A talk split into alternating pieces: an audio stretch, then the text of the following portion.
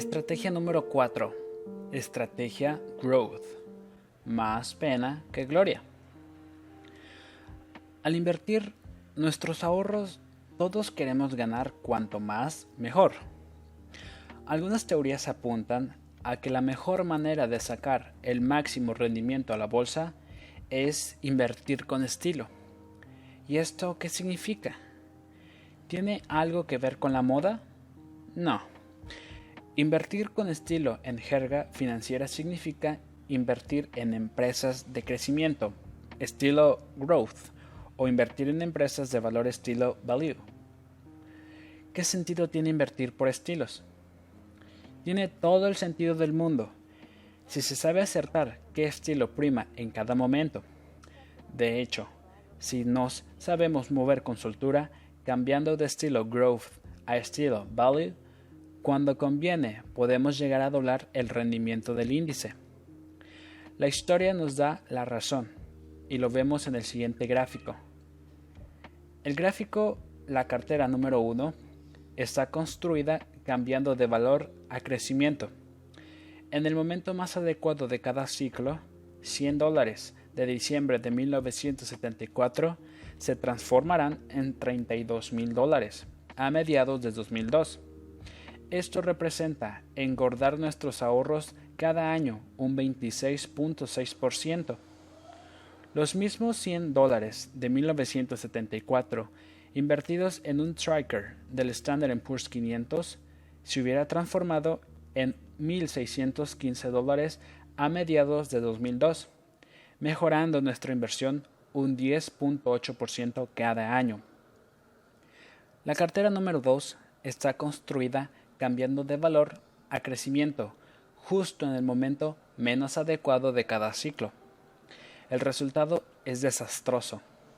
Los 100 dólares invertidos a finales de 1974 se transformarán en 35 dólares a mediados de 2002.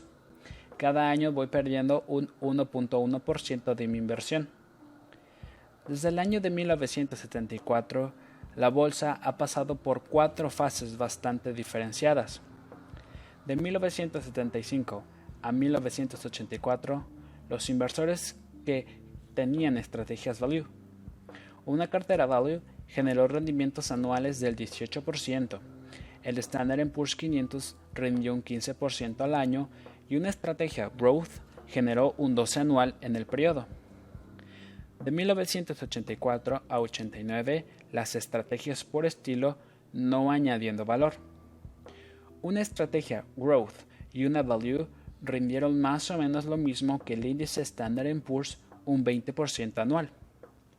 De 1990 a 1999, la estrategia growth fue indiscutiblemente mejor que la value.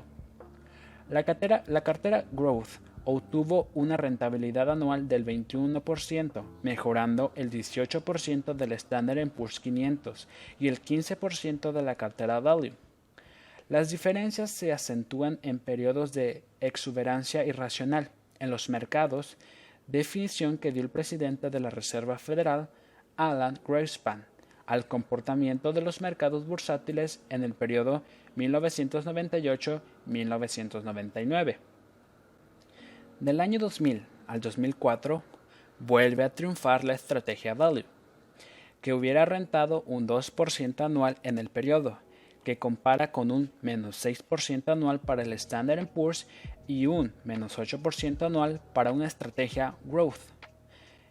El mercados inestables. Invertir en valor es más seguro que invertir en crecimiento. En este mercado bajista, que alcanzó su nivel más bajo en septiembre de 2002, un inversor con una estrategia de 100% growth habría llegado a perder un 51% de su cartera, mientras que uno con estrategia 100% value habría limitado sus pérdidas al 33%. Soy un inversor en crecimiento como T. Growth Price Teóricamente, el inversor en compañías de crecimiento busca empresas que estén entrando en periodos de rápida y vigorosa expansión. Al inversor en crecimiento no le importa tanto el precio que paga por una compañía, sino que esa compañía vaya a crecer por encima del mercado en los próximos años. El pionero en invertir en crecimiento fue T. Rowe Price, que en la década de los 30 definió determinados criterios para identificar compañías que fueran a crecer más que la media. Además de un sólido análisis del balance y la cuenta de resultados de las candidatas, los seis criterios básicos que debía cumplir una compañía para entrar en su fondo de inversión eran alta calidad de I más D, competencia limitada, no pertenecía a sectores regulados por el gobierno, empleados bien pagados pero costes laborales bajos, es decir, alta productividad, alta probabilidad de obtener retornos sobre el capital invertido, crecimientos del BPA superiores a la media del mercado.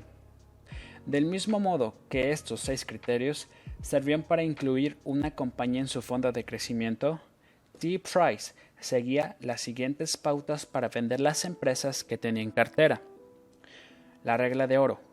Cuando el ROIC de una empresa desciende, es momento de vender. Ha alcanzado su madurez. Cuando una empresa alcanza una cotización un 30% superior al precio máximo que el inversor se haya fijado para entrar, debe vender un 10% de la posición. Si sube un 10 más, debe venderse un 10 más, y así sucesivamente. Al margen de todas estas pautas de compra y venta, T. Rowe Price decidió a finales de la década de los 60 que la era de superioridad bursátil de las empresas de crecimiento había terminado, puesto que su teoría se basaba en que el periodo que siguió a la Segunda Guerra Mundial era favorable a la recuperación económica y a la creación y el éxito de empresas de crecimiento, al acercarse la década de los 70, las circunstancias del mundo habían cambiado vendió su participación en su sociedad de inversión y se dedicó a invertir en materias primas y en activos inmobiliarios con mucho éxito. En 1974, el fondo fundado por Price sufrió un sonado colapso, aunque una vez corregida la alta volatilidad de los valores de crecimiento, las teorías de Price habían servido para detectar oportunidades de inversión como Xerox, Microsoft o Home Depot.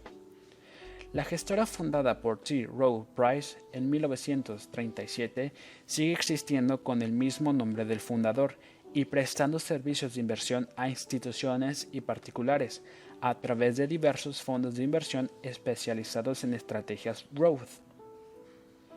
¿Merece la pena invertir siempre en crecimiento? Ha quedado claro que invertir en value o en growth en el momento oportuno es muy rentable, pero también queda claro que al margen del sentimiento, algo tremendamente subjetivo o por lo tanto difícil de modelizar, no hay ningún indicador claro que debamos invertir en value o en growth. No hay una correlación clara ni con los tipos de intereses largos ni con las políticas restrictivas o expansivas de los bancos centrales, ni con la volatilidad, ni con la valoración de los mercados, puesto que se trata de sentimiento de mercado Solo cuando la euforia bursátil es desmensurada, como en los años 1998 y 1999, no cabe duda de que hay que estar en crecimiento. Ahora bien, quedarse en valores de crecimiento cuando esa euforia ha terminado no es una buena idea, porque al pinchar una burbuja bursátil son estos valores los que más sufren. Basta con fijarse en lo ocurrido en las carteras Growth en el periodo 2000-2002. La decisión tomada por el propio pionero en estrategias de crecimiento de vender todos sus intereses en este tipo de valores a finales de los 60, simplemente porque preveía que su época de esplendor había pasado, es otro buen ejemplo de la arbitrariedad a la que está sometida la inversión por estilos. Invertir solo en crecimientos no es una buena idea para la mayoría de los inversores, porque un mercado bajista, aunque sea corto, puede destrozar una cartera de estas características. Ahora bien, hay quien recomienda a inversores jóvenes que supuestamente tienen toda una vida por delante que inviertan toda su cartera en fondos de crecimiento, dejando las estrategias value para los cobardes.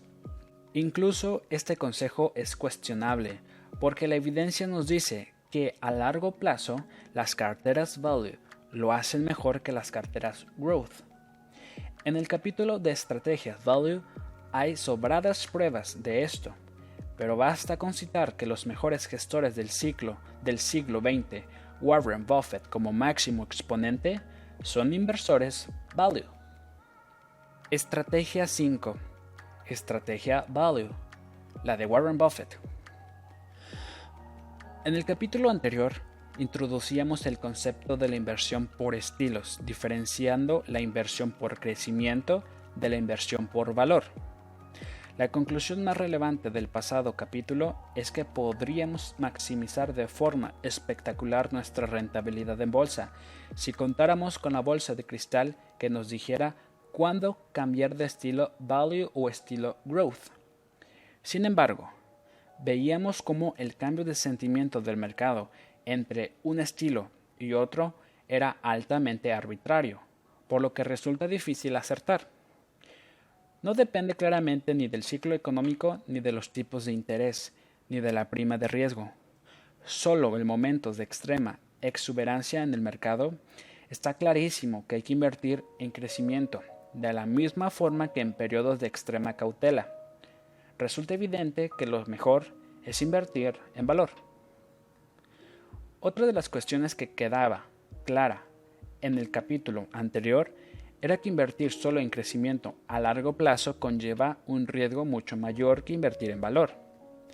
Gran parte de la rentabilidad de una cartera invertida en crecimiento durante 8 años puede perderse en un momento de crisis bursátil, como el vivido en el periodo 2001-2002 sin embargo, la inversión en valor quedará mucho más protegida. En este capítulo, si hay algo que queremos dejar claro, es que a largo plazo siempre merece la pena estar más invertido en compañías de valor que en compañías de crecimiento. En la próxima tabla vemos cómo una inversión a 30, 20 o 10 años en valor es más rentable que una inversión en crecimiento.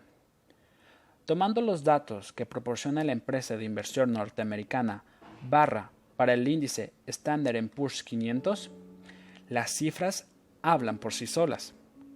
La inversión en compañías de valor es más rentable, aunque las diferencias parezcan pequeñas, en periodos largos son muy relevantes.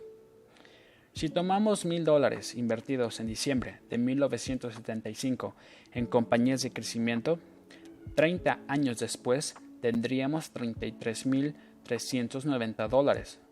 Los mismos mil dólares invertidos en compañías de valor en 1974 se habrían transformado 30 años más tarde en 61.230 dólares. Invirtiendo en valor hubiera obtenido un 83 más que en crecimiento.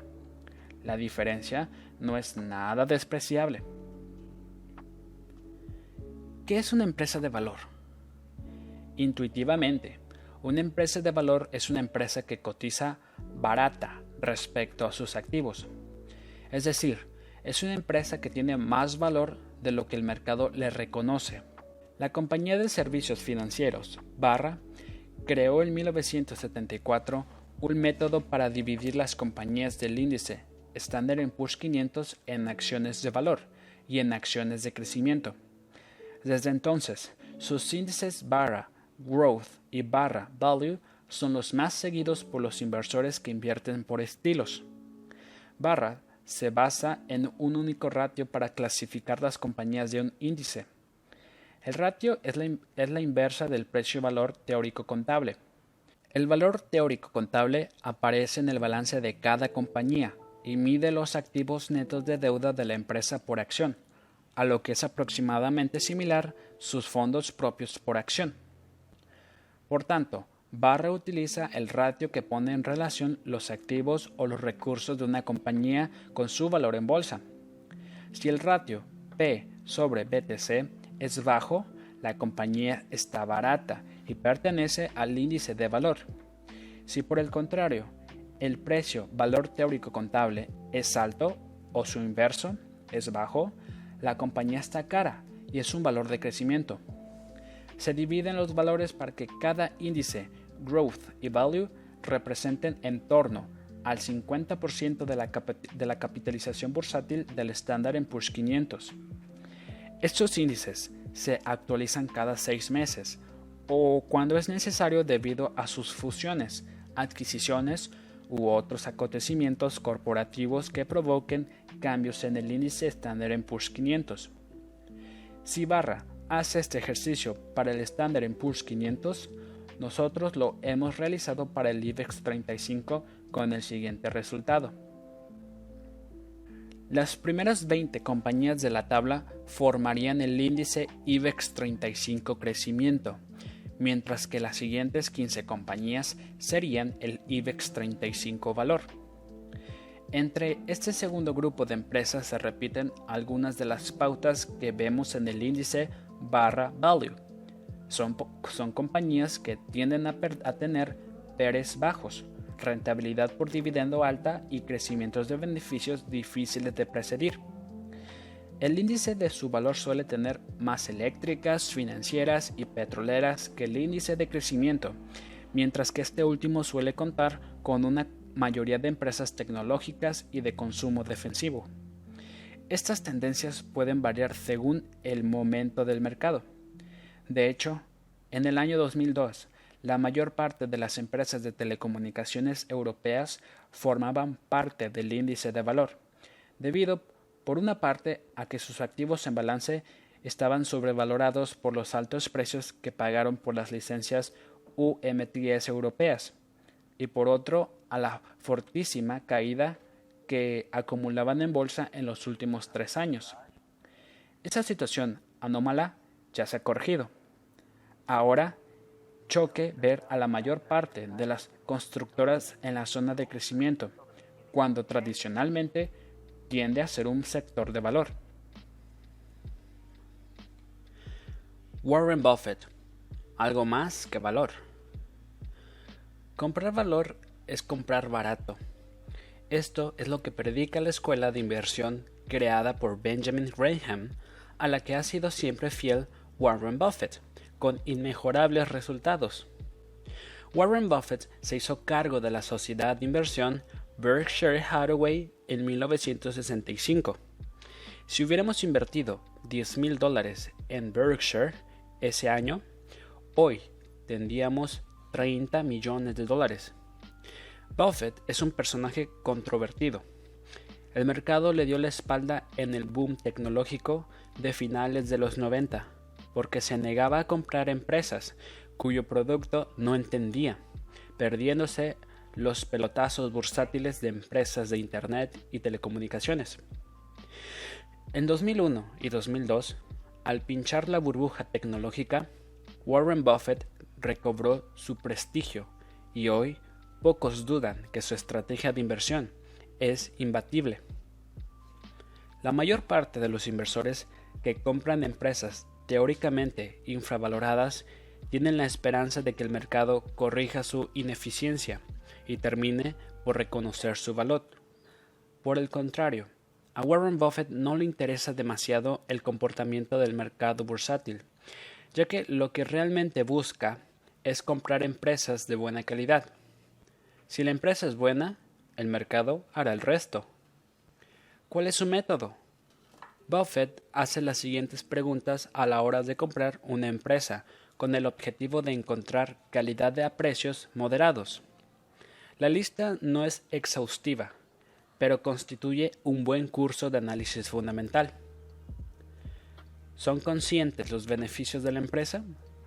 Buffett utiliza el ROE para medir la rentabilidad de la compañía y la compara con el ROE medio del sector. No solo es importante que el ROE del último año sea elevado con relación a sus competidoras, sino que sea consistente en el tiempo. Habría que mirar el ROE de los últimos 5-10 años. ¿Tiene demasiada deuda? Muchos empresarios prefieren financiarse con deuda que con fondos propios, pero Buffett es un acérrimo defensor de limitar el peso de la deuda en el balance. El endeudamiento excesivo genera volatilidad en los beneficios en función de si suben o bajan los tipos de interés. Buffett prefiere comprar empresas con ratios de endeudamientos bajos. ¿Los márgenes son altos? ¿Son crecientes? Interesa comprar empresas en las que una buena proporción de los ingresos se conviertan en beneficios. Cuanto más alto sea el margen neto, mejor aunque sobre todo lo que importa es que este margen sea creciente. Es imposible que la empresa estudiada tenga un margen sobre ventas bajo en comparación con otras del sector, pero sería interesante si lleva una progresión ascendente de márgenes en los últimos cinco años. ¿Cuántos años lleva funcionando la compañía? Generalmente Buffett no, no compra empresas que lleven menos de 10 años cotizando en bolsa. Si la empresa adquirida no cotiza, busca compañías con un sólido historial a sus espaldas. No juega con startups. En parte debido a esto, quedó al margen del boom tecnológico y su posterior pinchazo. Buffett busca compañías que hayan capeado algún que otro temporal y que estén infravaloradas. ¿Vende productos diferenciados de la competencia? Cuanta mayor diferenciación respecto a la competencia presente el producto o servicios de la compañía, mejor. Buffett busca negocios con ventajas competitivas, por lo que generalmente se aleja del sector materias primas, cuyo producto está totalmente comoditizado. En ocasiones, si la infravaloración de la empresa estudiada es muy acusada, se ha saltado esta regla cotiza con un descuento superior al 25% respecto a su valoración fundamental? El último punto es la clave. Podemos encontrar bastantes empresas que cumplen con las cinco primeras condiciones, pero es mucho más complicado encontrar empresas de calidad que además estén infravaloradas. Un problema añadido es determinar correctamente cuál es la valoración fundamental de la compañía. Buffett tiene un amplio equipo de analistas dedicados a ello. Si el valor de mercado es un 25 inferior al valor fundamental de la empresa objetivo, hay negocio. Esta última regla es suficientemente restrictiva como para dejar fuera a la mayor parte del mercado. El éxito de la estrategia de Buffett radica en saber valorar las empresas y además comprar solo las que están francamente baratas Estrategia número 6. Invertir por stock picking, como si fueras Peter Lynch. Stock picking. Este es otro término anglosajón omnipresente en carteras modelo, fondos de inversión y libros de estrategia bursátil. Su traducción es bien sencilla. Elección de valores. La elección de valores por stock picking suele realizarse mediante criterios más fundamentales que técnicos. Es decir, fijándose en la actividad de la empresa, cómo evolucionará en los próximos meses, considerando el entorno económico general, la competencia existente en el mercado, sus equipos directivos y cosas por el estilo. Generalmente, los stock pickers se fijan poco en las figuras de análisis técnico, puesto que sus inversiones tienden un carácter más largoplacista. Eso sí, el objetivo último de un stock picker es encontrar oportunidades de oro en el mercado, acciones con capacidad de multiplicar su precio por 10. Lógicamente, no toda su cartera tendrá estas pretensiones, pero si el stock picker compra 10 valores, tendrá esperanzas de que al menos uno multiplique su cotización varias veces. ¿Soy un stock picker? El inversor por stock picking no tiene excesiva prisa por ver crecer su dinero, aunque sus expectativas de retorno son muy altas. Busca empresas de calidad y además estén infravaloradas, y no le gusta replicar un índice. Una característica adicional es que su cartera de valores suele constar de unas pocas acciones, seleccionadas con mucho cuidado en la mayor parte de los casos, unos 5-10 valores serán suficientes para componer una buena cartera de stock picking. Si nos ceñimos al caso español, esa hipotética cartera de 5 valores podría haber perfectamente uno o dos valores que no pertenecieran al IBEX 35. El stock picker suele dar un voto de confianza a compañías pequeñas, a las que ha visto alguna característica especial que podría convertirlas en compañías grandes. No solo importan los números. Más adelante veremos cómo el gran stock picker de los mercados financieros, Peter Lynch, gestor del fondo Magellan durante años, hizo sus mejores selecciones.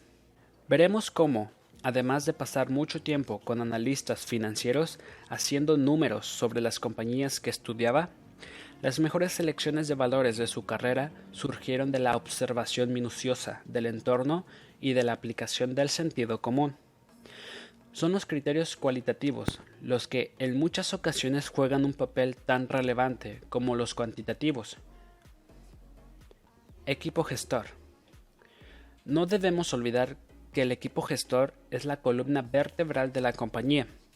Son los responsables del día a día, pero además toman decisiones estratégicas que pueden elevar una empresa al estrellato o hundirla en el fondo del océano.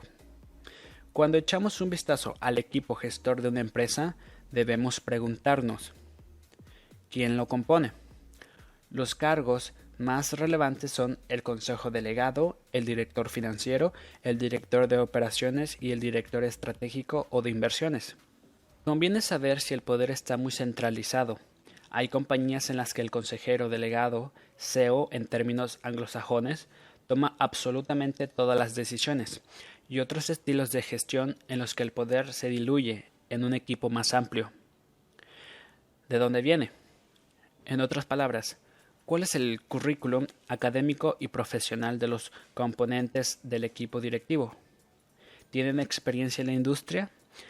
¿Han tenido problemas con las autoridades supervisoras del mercado de valores en cargos anteriores? ¿Cuál es su filosofía? ¿Gestión personalizada o abierta? ¿Opacidad o transparencia? ¿Rigor o flexibilidad? Deberíamos confiar en el estilo de gestión de una compañía antes de comprarla con la expectativa de multiplicar nuestra inversión. ¿Cuánto tiempo llevan al mando? Un equipo gestor que lleva 20 años al frente de la compañía presumiblemente hace las cosas bien. Nadie dura tanto al mando si comete errores de bulto. Si nuestra compañía elegida es una historia de reconstrucción, probablemente necesita un equipo gestor nuevo. Entonces, es especialmente importante que nos fijemos en las ocupaciones previas del nuevo Consejo. Si fueron capaces de dar la vuelta a una compañía en el pasado, será más probable que sean capaces de hacerlo de nuevo.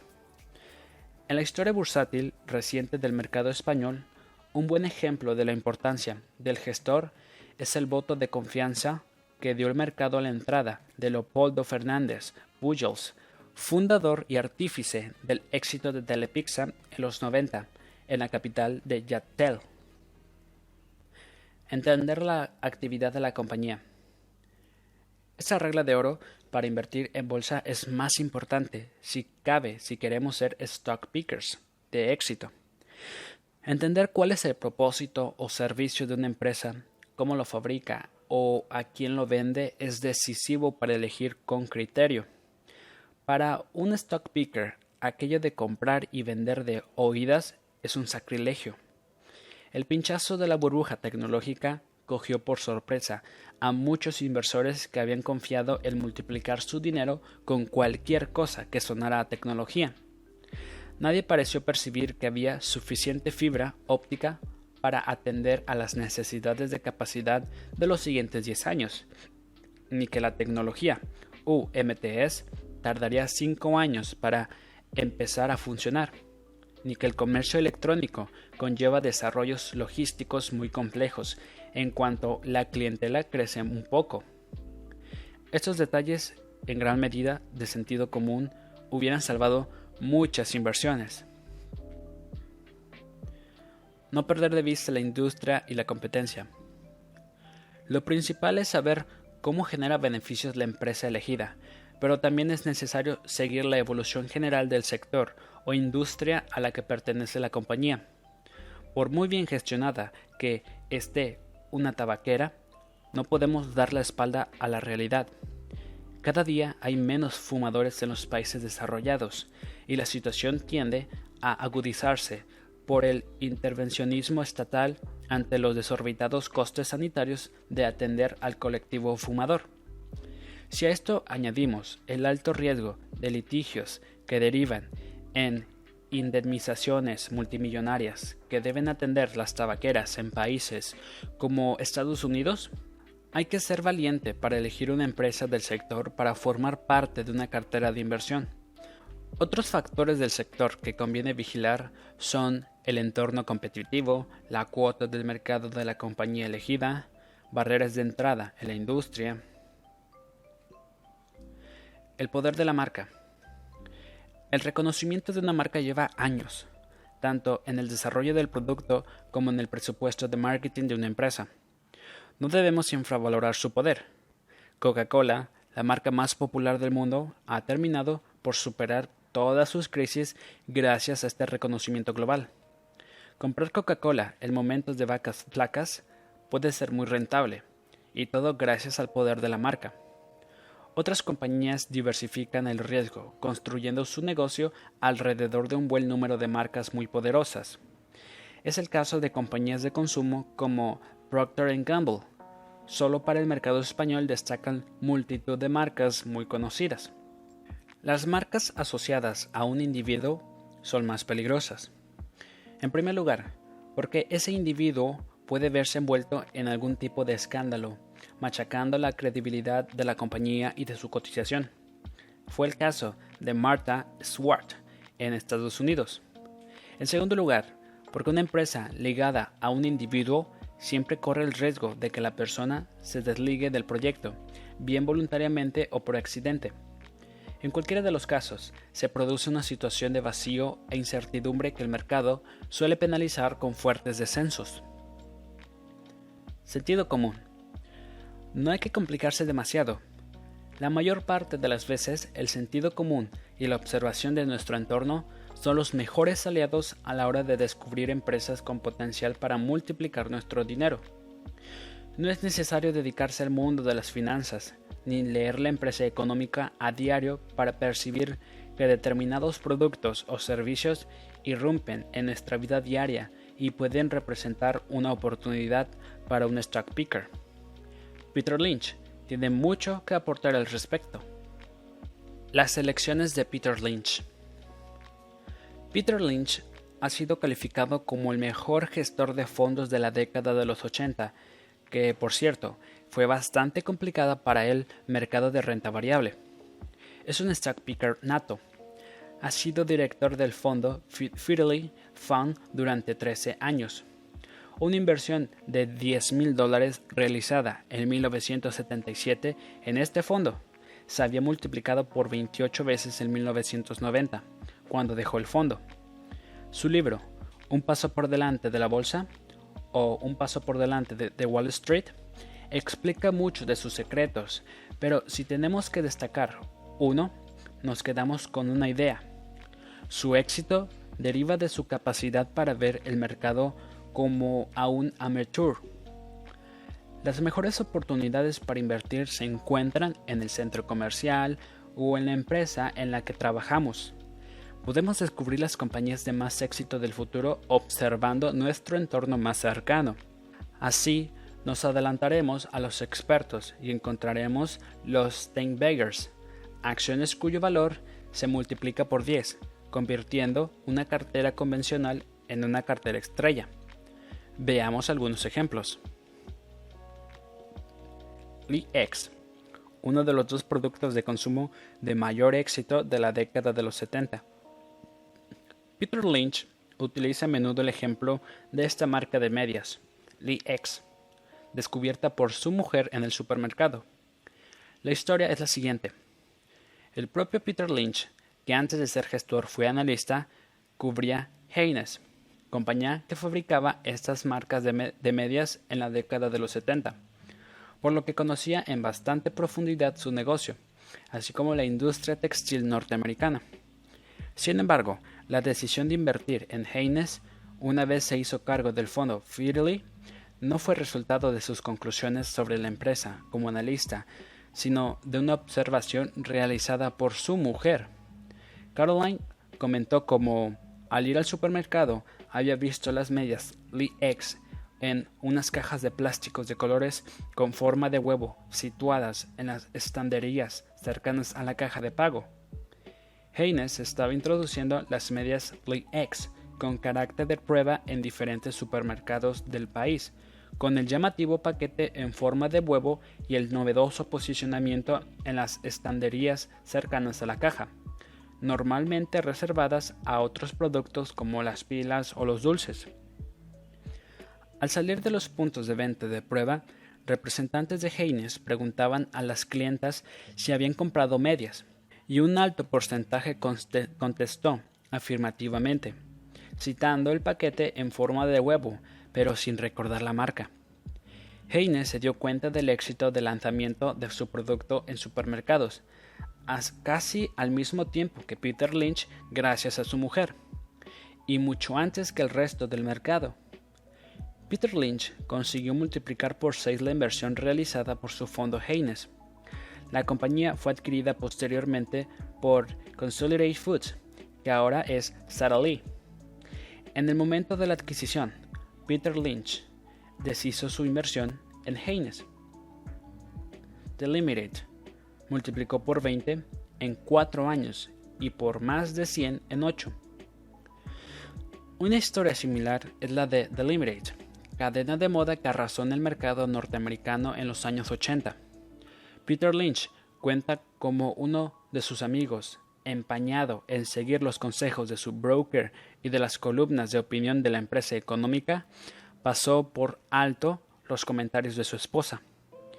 La mujer llegó un día a casa entusiasmada con una nueva tienda que había en el centro comercial, The Limited, en la que había ropa bonita y barata había conseguido apañar el guardarropa de invierno de sus hijas por 275 dólares. Corría el año de 1979 y The Limited cotizaba en bolsa a 50 centavos por acción. La empresa había sido creada en 1963, con una única tienda en Columbus, Ohio, y salió a cotizar en bolsa en 1969 en el mercado OTC. Los, expertos no hablaban de la compañía, apenas tenía cobertura por parte de las casas de análisis. En resumen, al marido aquello le sonaba a capricho de su mujer y decidió invertir tres mil dólares en una compañía de discos duros, negocio que no entendía en absoluto, porque el Wall Street Journal hablaba bien de ella y su broker se la había recomendado. El final este, de, esta historia es fácil de adivinar. En cuatro años, The Limited había abierto 400 tiendas por todo el país y las acciones cotizaban a 9 dólares, multiplicando su valor por 18. La compañía de discos duros perdió la mitad de su valor en un año porque la competencia empezó a bajar precios y el protagonista de esta historia decidió vender asumiendo una pérdida de 1.500 dólares. La mujer siguió comprando en The Limited unos años más, hasta que los precios empezaron a subir y la ropa perdió exclusividad. En 1987 ya no era su tienda favorita. Sin embargo, fue justo cuando The Limited cotizaba a unos 50 dólares por acción. The Limited era recomendada por un gran número de analistas y ocupaba portadas de seminarios económicos más respetados.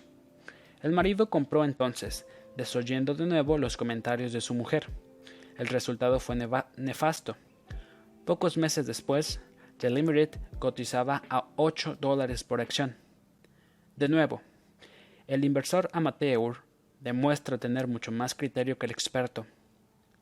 La lista de compañías exitosas en las que invirtió Peter Lynch gracias a su, sentido común o el de las personas que lo rodeaban Incluye compañías como Apple, Toys, Air, US and Jack Donuts.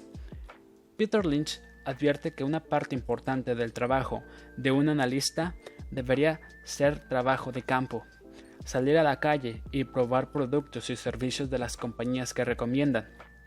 Hay que hacer números, pero no se debe perder el contacto con la realidad. Estrategia número 7 invertir según el Earnings Yield Gap. Cómo perder una esposa y ganar un amante. Para comprender esta teoría de inversión es necesario ponerse un poco técnico, pero merece la pena. Lo primero que debe matizar es que el método de valoración de Earnings Yield Gap nos va a servir para saber si debemos estar posicionados en bolsa o en renta fija. Si acertamos en esto, tenemos más de la mitad del camino ganado para sacar la mayor rentabilidad posible a nuestro dinero. Una vez que sepamos que es un buen momento para entrar en bolsa, podremos acudir a otros métodos o estrategias para obtener una buena selección de valores. Una opción más sencilla es comprar un buen fondo de bolsa. Si el momento es propicio para la renta variable y cambiarlo por un fondo de renta fija o por un fondo monetario, en el momento en el que el método Earnings Yield Gap nos diga que la bolsa ha perdido atractivo. Empezamos por el PER del mercado. Al igual que cada empresa tiene un ratio PER que pone en relación su cotización con sus beneficios estimados, cada mercado en su conjunto tiene un PER. PER de mercado igual cotización del índice entre beneficio por acción estimado del índice.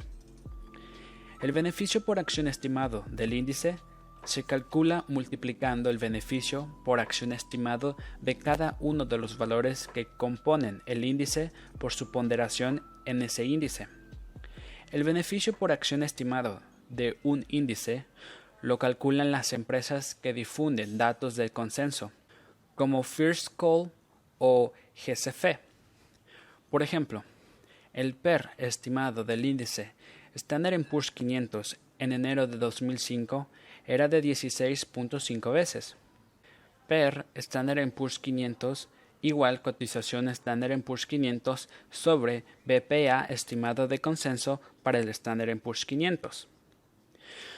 Ya sabemos que a 30 de enero de 2005 el Standard Poor's 500 cotizaba a un PER de 16.5 este PER estimado incorpora la hipótesis de que los beneficios por acción estimados de las empresas del Standard Poor's 500 alcanzarán los 71.19 dólares, lo que representa un crecimiento del 6% sobre los beneficios publicados el año anterior. Son datos de consenso. ¿Un PER de mercado de 16.5 es alto o bajo? Para saberlo, vamos a mirar la serie histórica para el índice Standard Poor's 500 del PER estimado. Vemos que el PER medio del Standard Poor's 500 en los últimos 11 años es de 19.5 veces. Por lo tanto, el PER en enero de 2005 del mercado americano nos invitaría a comprar bolsa, ya que es bastante inferior a la media histórica. En el gráfico vemos como un PER de 16.5 está en la parte más baja de la zona rayada, que representa la media histórica del PER, a la que sumamos y restamos una desviación típica. Esto nos da un rango razonable para el PER de mercado de 15.4 a 23.5. Por tanto, aunque la bolsa americana está barata, no podemos decir que está espectacularmente barata. El PER podría caer todavía algo más y conservarse todavía dentro de un rango razonable. Veríamos el PER más bajo si el índice cayera y las expectativas de beneficios empresariales se mantuvieran. El PER también caería si las expectativas de beneficios empresariales mejoraran y el índice se mantuviera. Según el PER, vemos cómo en la historia bursátil de la última década la bolsa americana estuvo desorbitadamente cara desde enero de 1999 hasta diciembre de 2000. Tras el pinchazo de la crisis bursátil y a pesar de las profundas caídas del mercado en los años 2000, 2001 y 2002, todavía no hemos visto la otra cara de la moneda. El gráfico del PER todavía no ha mostrado un mercado claramente barato, como vimos en los años 1994, 95 y 96. ¿Qué papel juegan los tipos de interés? Para valorar el mercado por EYG, tenemos que introducir una nueva variable, el nivel de los tipos de interés. La lógica tras este razonamiento está en que, a grandes rasgos, el dinero fluye de la bolsa a la renta fija y viceversa. Si la letra del tesoro, activos sin riesgo, me da un interés del 2%, tendré mayor predisposición a asumir el riesgo inherente a la bolsa.